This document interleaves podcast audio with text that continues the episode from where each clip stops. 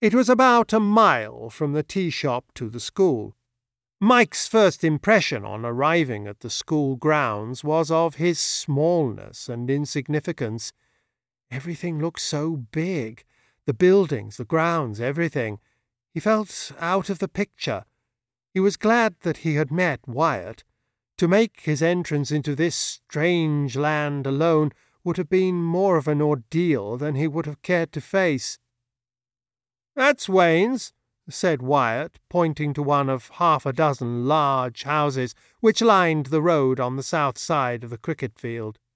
Mike followed his finger and took in the size of his new home.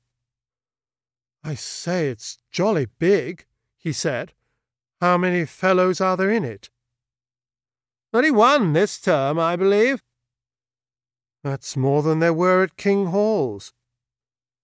What's King Hall's? The private school I was at, at Emsworth.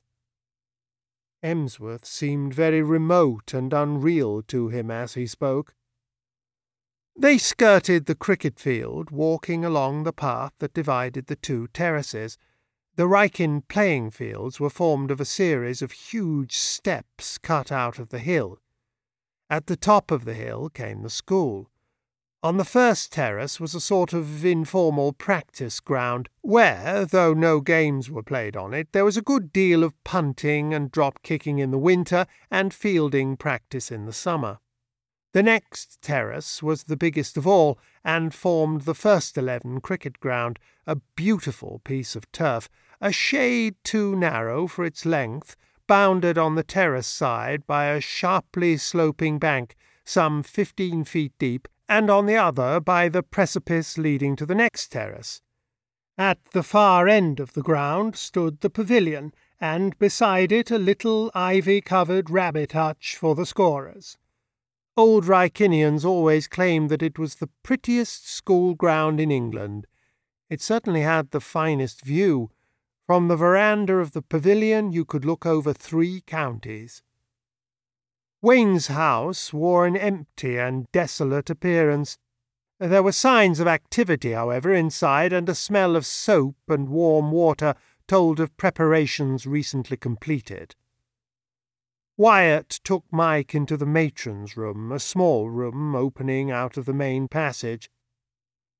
This is Jackson, he said. Which dormitory is he in, Miss Payne? The matron consulted a paper. He's in yours, Wyatt. Good business. Who's in the other bed? There are going to be three of us, aren't there?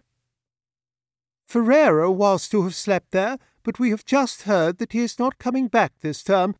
He has had to go on a sea voyage for his health. Seems queer anyone actually taking the trouble to keep Ferrero in the world, said Wyatt.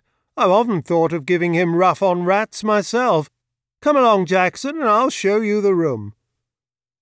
They went along the passage and up a flight of stairs. Here you are, said Wyatt. It was a fair-sized room. The window, heavily barred, looked out over a large garden. I used to sleep here alone last term, said Wyatt, but the house is so full now they've turned it into a dormitory. I say, I wish those bars weren't here.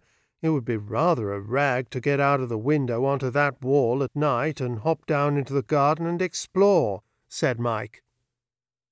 Wyatt looked at him curiously and moved to the window.